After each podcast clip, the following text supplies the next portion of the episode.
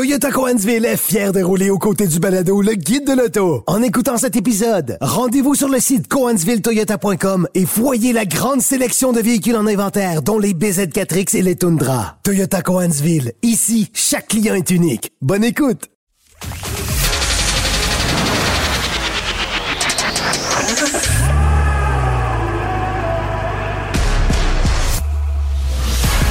Actualité automobile. Faites le plein. Un parcours bien contrôlé. C'est le guide de l'auto.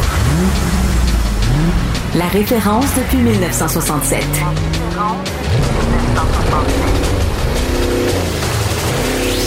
Le guide de l'auto. Bonjour tout le monde, bienvenue au Guide de l'Auto en compagnie de mes collègues Hugues Gonneau, Louis-Philippe Dubé. Salut Bonjour. messieurs. Bonjour. Bon, euh, pour ceux qui ne le savent pas, on est aussi à la télé. Alors, c'est c'est de la radio, c'est de la télé. Ça se retrouve parfois sur YouTube. Bref, il y a différentes façons de pouvoir euh, écouter et ou regarder l'émission. Euh, et ne pleurez pas si vous trouvez que j'ai des petits yeux. Parce que euh, je suis un peu en décalage. Je viens tout juste d'atterrir. Euh, je reviens d'Europe où j'étais allé essayer quelques produits BMW. Je pourrais vous en reparler en temps et lieu parce qu'il y a embargo de publication et d'impression sur les produits que je suis allé conduire. Mais essentiellement, euh, je peux quand même vous dire que je suis allé conduire la Mini euh, Countryman 100% électrique, euh, qui est juste un peu plus sérieuse que la hybride rechargeable qu'on avait jusqu'à l'an dernier, là, euh, qui avait un gros 27 km d'autonomie électrique. Ça, c'est quand il faisait beau. fait que Quand il fait beau et chaud. fait que c'est un, c'est un produit pas mal plus intéressant. Euh, donc, je suis allé faire ça du côté, euh, du côté de l'Europe. Et là, ben, euh, je vous dirais que ça fait presque 24 heures que je suis debout. Donc, euh, d'où la raison pour laquelle, si vous nous regardez présentement, j'ai un café à la main. Et non, ce n'est pas une commandite. Euh, Je l'ai pris au coin de la rue. alors, alors, euh, alors, je pense qu'on va commencer, les gars, avec euh, Yes. quelques actualités. Puis le, le premier truc qui m'a fait un peu rire cette semaine quand j'ai vu passer ça, c'est pas de renouvellement d'immatriculation en Ontario. C'est comme du rêve, on dirait que j'ai entendu là, cette semaine. Mm, ouais. Hein, Ah, on, a ouais. vu ça, on a vu ça sur le, le- le site du guide de l'auto, mais la nouvelle a passé un peu partout. T'en penses quoi? Ben, écoute, c'est comme tu dis, c'est utopique un petit peu ici au Québec. On aime ça, la bureaucratie. Je sais pas si on est rendu là, mais euh, surtout que à, pareille date l'an dernier, on avait le, le- le fiasco du site internet de la SAC qui était qui était en pleine. euh, Je veux juste te dire qu'il n'est pas terminé. Il n'est pas terminé, mais c'était c'était très chaud à ce moment-là. Euh, fait que oui, en Ontario, en fait, en 2022, on a on a éliminé le frais, puis on a éliminé le besoin de mettre le petit autocollant là, sur les sur les, les plaques en Ontario. Ça, il est à temps, honnêtement, parce que nous, au Québec, on l'a éliminé en Ben, ça fait- 92. C'est là, là, on est en Ouais, avance là, ça. à ce temps-là. Ben, en avance. Je veux dire, Eh, pas une révolution, eh, là, mais oui, oui. En sur l'Ontario. Puis ben maintenant, là, le gouvernement Ford a décidé de juste abolir le ré, un peu le, le réenregistrement euh, de ces plaques-là annuellement, qui va se faire automatiquement parce que les gens pensaient que parce que ça coûtait plus rien, il n'y avait pas besoin de le faire. Il avait gardé, le gouvernement avait gardé euh, cette, cette, euh, cette, cette procédure-là, mais les Ouais. gens ne la faisaient pas. Donc, à la place de reforcer les gens ou de rappeler les gens à retourner, réenregistrer, on décidé, regarde, on va le faire automatiquement, puis ça va régler le problème. Mais juste une petite exception pour ceux qui n'ont pas payé de contravention. Oui. Il faut avoir Ouais. payé ses tickets. Oui, Voilà. oui, bon, Voilà. c'est sûr. Mais, mais à tout le moins, c'est- c'est c'est une procédure beaucoup plus facile et surtout moins coûteuse que chez nous. Oui. Bon, il faut quand même comprendre qu'en Ontario, il n'y a, pas, euh, il y a pas de protection d'assurance à l'immatriculation comme on a chez nous au Québec, ce qui vient expliquer pourquoi on a des frais euh, plus élevés Plus à l'immatriculation. Bon, il faut dire que cette année, on nous a fait un cadeau de 50 quelques dollars par plaque euh, pour tous ceux qui vivent dans le grand 450, histoire de financer... euh, le REM, mais, euh, mais euh, on est à près de 300 dollars d'immatriculation pour Ouais. un véhicule dans le Grand Montréal. là. Puis ça, c'est évidemment euh, sans, sans compter la cylindrée ou etc. D'autres- Exactement. D'autres frais qui peuvent s'ajouter, taxes de luxe, nomme-les. là. Mais euh, c'est un petit peu plus cher qu'en Ontario désormais. Alors, euh, ben hâte de voir si ça, ça se peut. Mais euh, comme on est encore capable de charger 37,50 de frais d'administration annuels pour quelqu'un qui a payé 250 pour une plaque personnalisée, je me dis qu'avant que ça soit gratuit, là, on a du chemin à faire. Yes. Bon. euh, les gars, je suis arrivé cette semaine. Bon, je vous ai dit que j'étais chez BMW un peu plus tôt cette semaine. Et je suis à la table avec un des chefs de la direction de BMW et responsable du développement des produits. Alors, le gars est assis à côté de nous, on discute et, euh, et soudainement, ben, en fait, euh, je, viens de, me tromper un peu parce que c'est pas vrai. Il est designer chez BMW. C'était une autre entrevue que j'ai faite avec les gens. Pardon.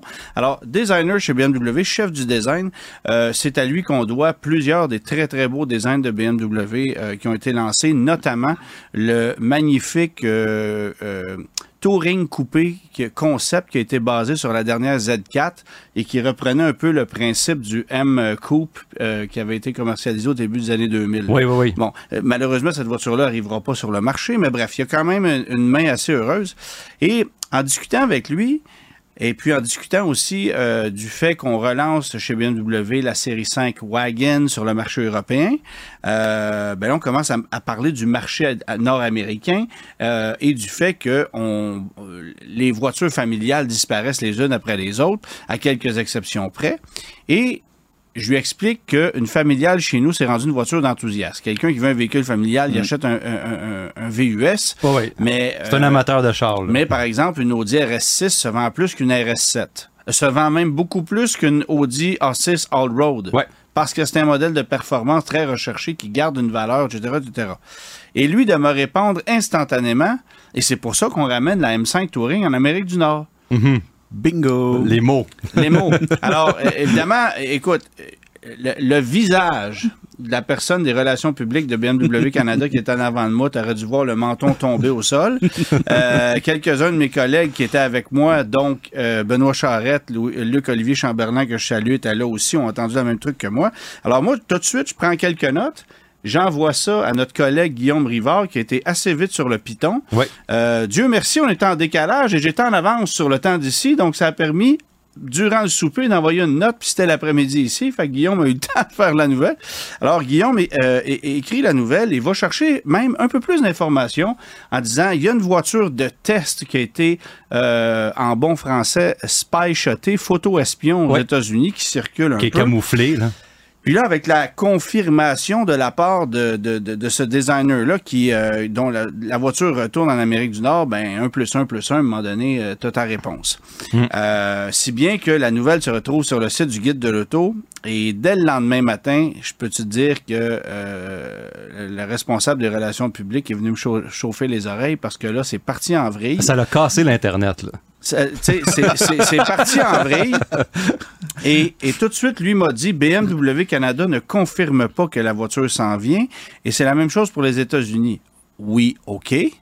Mais encore. Mais on s'entend que le gars m'a dit ça hier soir et on s'entend qu'il y en a une qui circule. Oui, mais on ne peut pas confirmer que la voiture s'en vient. Et essentiellement, ce que j'ai compris, c'est que ça venait un peu casser l'effet de surprise que BMW aurait voulu avoir en dévoilant cette voiture-là, après avoir peut-être tâté le pouls avec des clients sélects. Parce que ça va être une voiture de 150 000 plus, là, évidemment. Ouais, ça.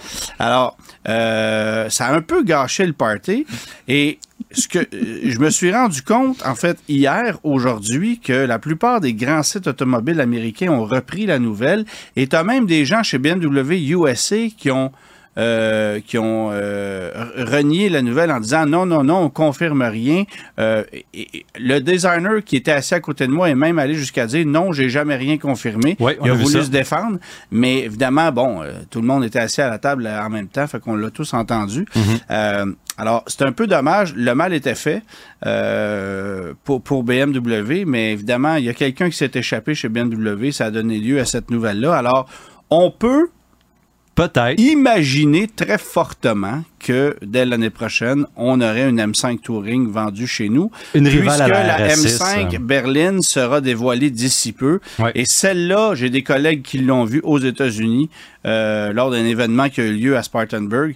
Donc, euh, on sait que ça, on sait que ça s'en vient là. Mais euh, bref, ça, ça sent bon. Et là, la question, c'est de savoir est-ce qu'on va aussi avoir une M3 Parce que ça, c'est magnifique là. Ouais, sais, et, et- et là, encore, on euh, aurait une niche de... Parce que ce qui est intéressant chez BMW, c'est qu'on continue... Oui, on, on- on prend un virage électrique, on s'en vient avec de futurs produits électriques qui sont très prometteurs, mais on ne tire pas un trait sur les modèles à essence. Au contraire, on continue de la recherche et développement. Avec les grosses cylindrées On aussi, croit- là, pas seulement, pas seulement oui, des oui, petites puis on- cylindrées. Puis là. on croit mordicus à des modèles à essence traditionnels encore, à de l'hybride rechargeable, à du tout électrique. On croit aussi à l'hydrogène.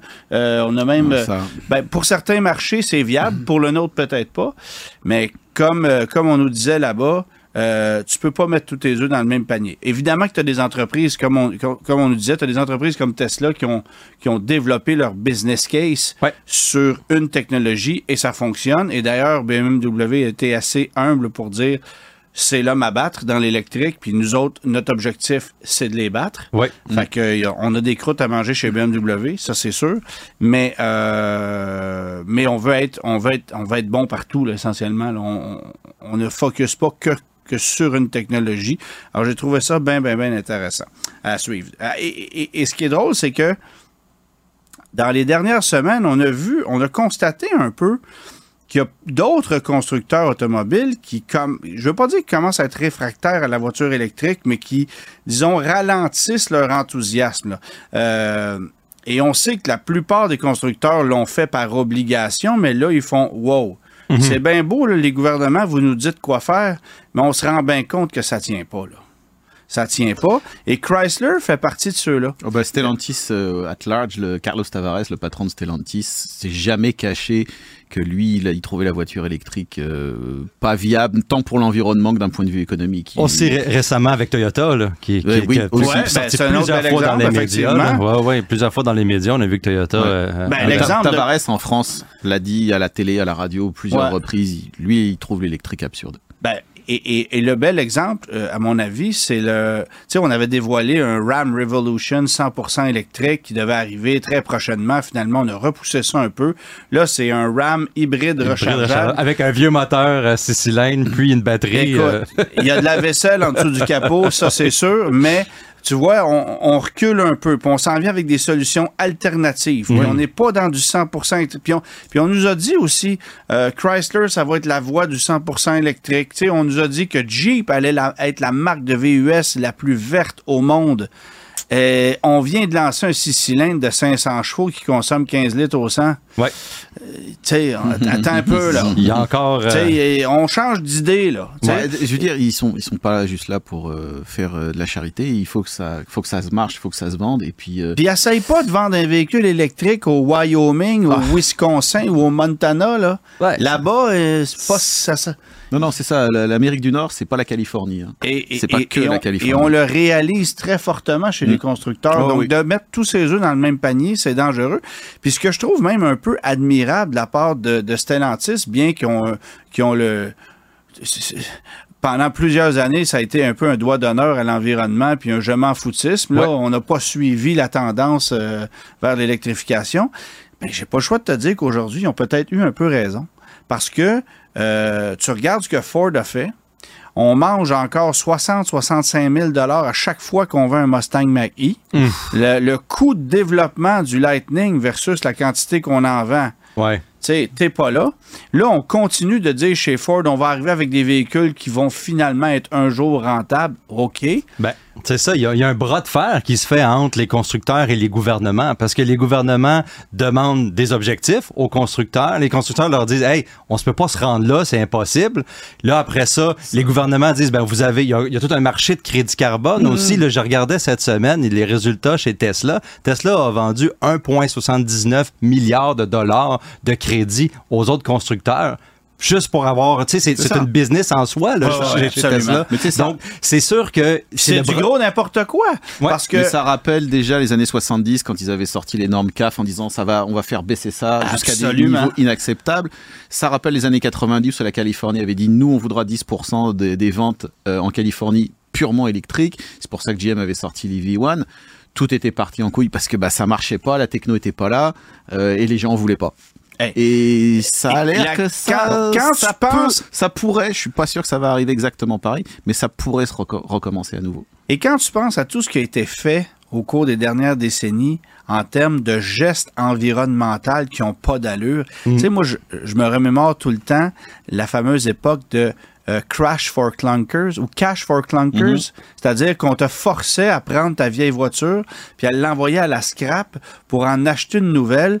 Ça faisait, ça ferait- ça faisait rouler l'économie, puis on se donnait l'excuse que les nouveaux véhicules étaient moins pollu- polluants que les anciens. Alors, c'était du gros n'importe quoi parce que le gars envoyait sa vieille Audi A4 à la case, puis s'achetait un RAM flambant neuf, puis, puis il recevait des crédits. Tu sais, ça a été une joke, là.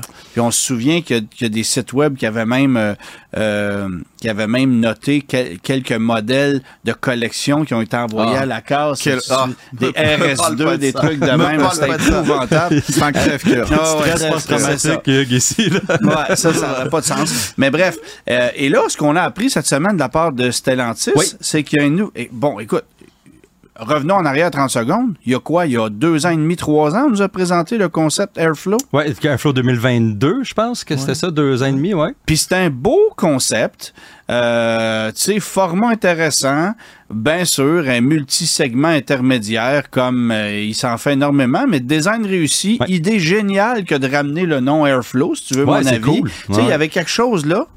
Qui a, qui a quand même été un, un bid monumental quand ça a été sorti. Mais, au personne s'en souvient. Oui, ben, c'est c'est- toi, Hugues, il n'y a personne qui s'en souvient. C'est plus cool que ramener le nom Ornay euh, dans Ah, un lien. Alors là, Moi, je te prédis que d'ici discussion. 5-6 ans, ils ressortent la, la Ariès. Ah Hein? oui! oh. Il y, a- il y a des- il y a des- il y a des belles choses euh, dans, Ouais, dans- dans ça, les ça, ça- ça serait pas pire. Mais, euh, mais là, c'est ça. Alors, on a laissé sous-entendre que le, le Airflow était sur la glace. Et là, on a dévoilé le Alcyon. Ouais. Je sais pas si je le prononce comme il faut. Alcyon. Alcyon. Concept assez futuriste, 100% électrique avec des batteries de prochaine génération, mais un design qui a évidemment pas d'allure puis qui verra jamais le marché. Non. Euh, pourquoi? Comme tu disais tantôt, où est-ce que tu t'en vas? Je te pose la question, là. Pourquoi? Pourquoi? Écoute, Toi je as pense- toutes les réponses. Je pense, ben oui. Écoute, moi, dans- mon opinion, c'est qu'il y a, y y une grosse explication technologique en arrière de ce véhicule-là. On est sorti des gros chiffres qu'on serait capable de traverser le pays sans recharger rapidement, puis etc., avec une, une technologie de batterie qui est révolutionnaire. C'est pas la première fois qu'on voit ça avec un concept, évidemment. C'est une nouvelle qui est sortie en collaboration avec le CAA Québec, ça, Ouais. c'est bon. Tu traverses un towing, ça va bien, là, mais- Ouais, c'est- mais tout On pour revient dire au joke que- de l'ADA, là. Hein? On Ouais, avec Jake de l'ADA. Non, je te dis pas que ça marche pas, je te dis juste qu'il se rendra pas. C'est ça.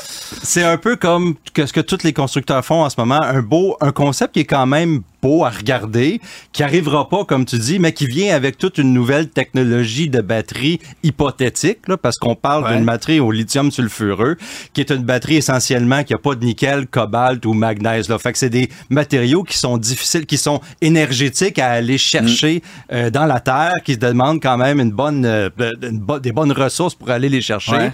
Et puis qu'on prétend chez Stellantis que cette batterie-là a 60 moins d'empreintes euh, euh, que les autres batteries au lithium-ion qu'on a en ce moment. Bon, c'est sûr que ça, c'est tout ce que je vous dis, c'est dans un communiqué de presse. Voilà. Euh, le truc avec ces concepts-là, c'est que c'est pas des mauvaises idées, ça fait ça, ça relève de la recherche et développement, puis c'est très intéressant.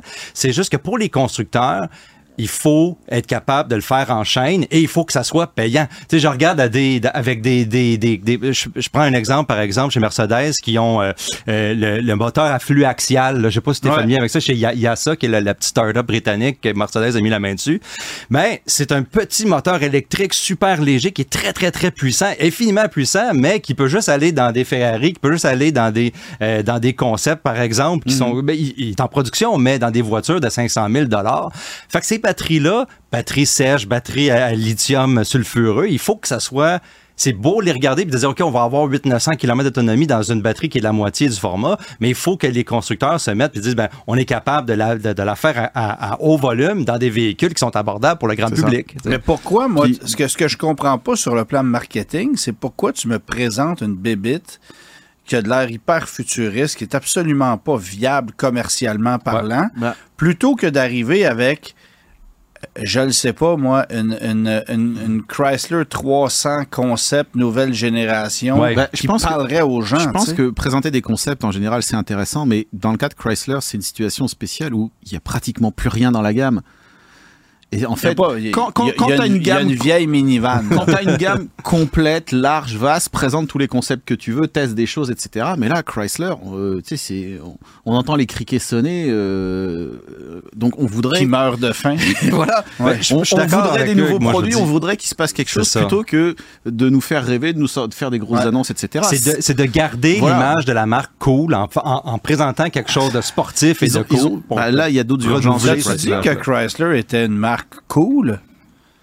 Je pense que oui. Ça a déjà été. Oui, ça fait longtemps. Oui, ça. oui, ça fait longtemps, là, mais je parle peut-être pas de mon vivant à moi. là, parce que je suis jeune. un- un blanc là quand même. Parce que, Chrysler, parce que ça, c'est une autre affaire dont personne ne se souvient en passant. là. Mais euh, Peut-être pas de mon vivant. c'est ça.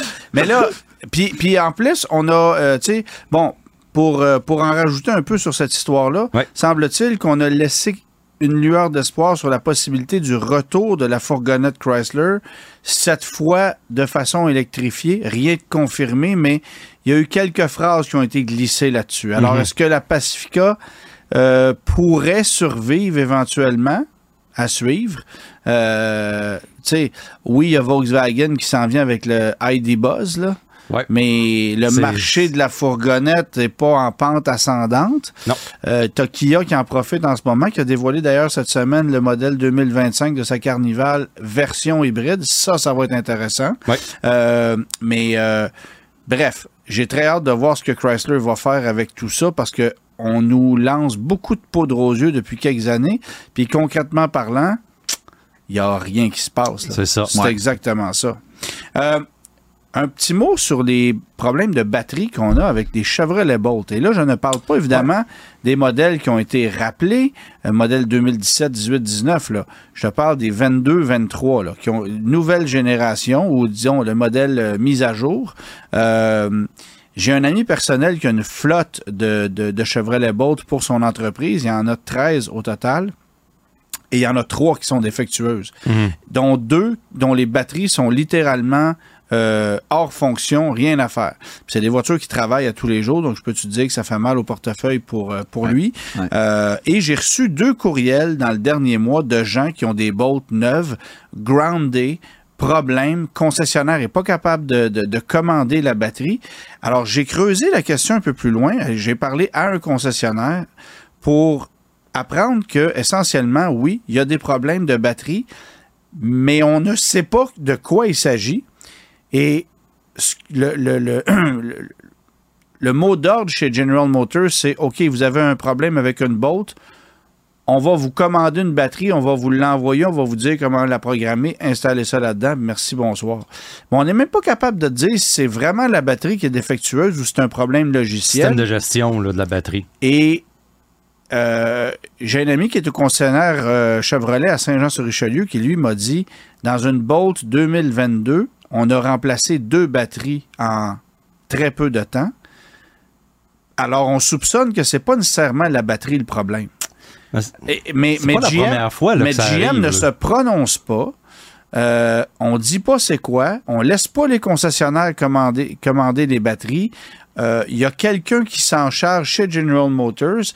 Puis c'est un peu inquiétant parce que à la quantité de bols qu'on a mis sur la route, Hmm. si ce problème-là fait des petits, ben tu voudrais pas te retrouver avec le problème qu'on vit actuellement ou que certains propriétaires de Spark électrique vivent actuellement, c'est-à-dire plus de pièces, on s'en fout, on n'en produit plus, on passe à un autre appel. Ouais. Euh, ça me surprendrait que ça aille jusque-là parce qu'on a quand même produit pas mal plus de Bolt que le Spark électrique. il y a de bonnes Mais quand même, euh, il y a de quoi s'inquiéter, surtout qu'on on- on fait un peu la sourde oreille. On n'est pas frangeux, là. on dit pas c'est quoi le bug. Euh, puis tu sais, on sait que le, le rappel qui a eu lieu sur les premières générations de Bolt, Ouais. c'était du gros n'importe quoi. Est-ce que là, il y a un une véritable... histoire qui a duré longtemps, là aussi, quand même. là. Oui, puis qui a coûté plus de 2 milliards de dollars pour pas grand-chose. Mais là, imagines-tu s'il y a un véritable problème, puis il faut revenir avec ça une deuxième fois? Je pense que Marie Barra la trouvera pas drôle parce que c'est elle qui a demandé à ce que la Bolt revienne sur le marché en 2025. Bon, on sait que ça sera pas le même produit. Ça sera pas Mais- la même plateforme mais non plus. quand même, euh, tu sais, si on a tenté de régler un problème à, à très grands frais, euh, qu'on a brûlé essentiellement la réputation de cette voiture-là avec pas grand-chose et qu'on recommence le même processus une deuxième fois, cette fois avec un problème plus sérieux, ou ça, ça serait pas une bonne idée. Je veux bien croire que la voiture est déjà plus en production, mais quand même, là. J'ai hâte de voir qu'est-ce qui va arriver avec ça. Très, très hâte. Alors, c'est un dossier qu'on va suivre euh, de près. Hugues, tu avais envie de nous parler de corrosion, toi, aujourd'hui? Alors, il semblerait, en fait, c'est- il semblerait que euh, le Cybertruck euh, ait quelques problèmes euh, de corrosion malgré un acier inoxydable qui avait été euh, initialement annoncé. C'est ce que tu as, c'est ce que as pu constater sur le tien. Oui, bien sûr. Lequel des deux? Oui, c'est ça. Ça. Le gris. Le gris. Le gris. alors, alors c'est en acier inoxydable. Alors normalement, ça avait été, c'est ce qui était plus ou moins annoncé. Euh, Ouais. On sait que c'est un alliage euh, maison. Et apparemment, euh, on en discutait tout à l'heure. Ouais. Apparemment, il y a des tests qui ont été faits comme quoi. euh, Ouais, c'est, pas des tests scientifiques comme on parlait Non, non. tantôt. J'ai regardé quelques vidéos sur YouTube. On sait qu'il y y a une tonne de. Ben, une tonne. Il y a plusieurs YouTubers qui ont reçu leur Cybertruck. C'est pas un hasard que les, des YouTubers qui, sont, qui ont beaucoup de portée ont reçu leur camion en premier. On, on sait que, que euh, peut-être Tesla n'a pas de, de, de département de relations publiques, mais ils connaissent quelque chose à Ouais, propos ouais, de l'influence des médias sociaux. Oh là! Surtout la personne à, à la tête. Euh, Donc, euh, Bon. Ah Euh, bon? euh, alors, euh, ceci étant dit, euh, les, euh, j'ai regardé quelques vidéos YouTube des ingénieurs qui, qui examinent un peu le camion, comment c'est fabriqué, etc. Puis moi, vous savez, je suis un fan de la technologie chez Tesla, pas nécessairement un fan de, des produits en tant que tel, de l'assemblage, etc. Mais de la technologie, je trouve ça vraiment cool. Donc, c'est quelque chose que je consomme assez bien. Puis, euh, ben, il y a quelqu'un qui a fait un texte pas trop scientifique avec un aimant hein, euh, pour tester sur différents panneaux du camion. Et puis, ben, on voit que certains panneaux, euh, il y a, y a, y a les- les et, d'autres, les, les, les pas. Donc, Ah oui. On peut avoir certains endroits où est-ce que l'alliage qui est utilisé pour le pour le- le- le- le- l'acier inoxydable n'est pas le même calibre à certains endroits Mm. que d'autres. Donc, qu'est-ce qui se passe? C'est, pas de l'acier inoxydable de grade militaire. C'est de l'acier- quasi inoxydable. Donc, euh, c'est sûr que de l'acier inoxydable, c'est très résistant à la corrosion. L'acier qui recouvre le- la majorité des véhicules sont, est, est- est résistant à la corrosion parce qu'il y a des enduits dessus, la peinture, etc. C'est, quelque chose qui est très difficile chez les constructeurs de faire comme faut. Hein, on l'a vu, tout le monde a eu des problèmes de corrosion. C'est pas la première fois. Ça arrive souvent. Ouais, mais Euh, c'est la première fois après une semaine. mais là, c'est ça. C'est que l'acier inoxydable, oui, il est inoxydable, mais il n'est pas recouvert de rien. Non. Donc, qu'est-ce qui arrive, c'est que il y a certains propriétaires de Cybertruck qui ont dit Hey, on a trouvé de la rouille sur nos camions, sur les, les, les, les, les- panneaux du camion. Donc, il faut pas partir en fou. Il y a des théories que peut-être euh, dans le transport, sur le train, il y a eu de la, de la garnotte ou du sel, etc., ou de, la- de- de- de l'acier, de la, des rails. Qui sais, il, y a, il y a beaucoup de théories qui flottent. Là, vous allez aller sur Internet, il y en a partout. Euh, c'est sûr que quand on va dans le guide de l'utilisateur du véhicule, qui est dans l'écran prin- principal du, du véhicule, on va regarder sur, sur le, le- comment entretenir la carrosserie, puis il y a toutes sortes de trucs, etc. quoi dire. Ouais. Tesla dit que bon, tout ce qui est euh, euh, euh, contaminant, incluant le calcaire et le sel, doivent être enlevés immédiatement, Immédiatement. obligatoirement. Pas attendre de laver le véhicule, de l'enlever immédiatement, parce que ça peut causer de la corrosion. Donc, j'ai pas besoin de vous Une dire. que- fiente d'oiseau après Oui, oui. deux jours, c'est Ouais, un oui. trou dans le toit. Ben, c'est ça. C'est ça. Fait que c'est. Fait que dès qu'il y a un oiseau qui vole au-dessus de vous, vous arrêtez sur le bas-côté de la route, vous sortez votre chiffon et puis vous Je repartez. suis sûr que ça, ça s'entretient pareil d'une certaine manière avec des Bah, produits. apparemment, il y a des sprays, il y a des choses comme ça que euh, ouais, Tesla c'est ça. va, va commercialiser. Ça, ça- mais... ça vient avec le package d'avoir.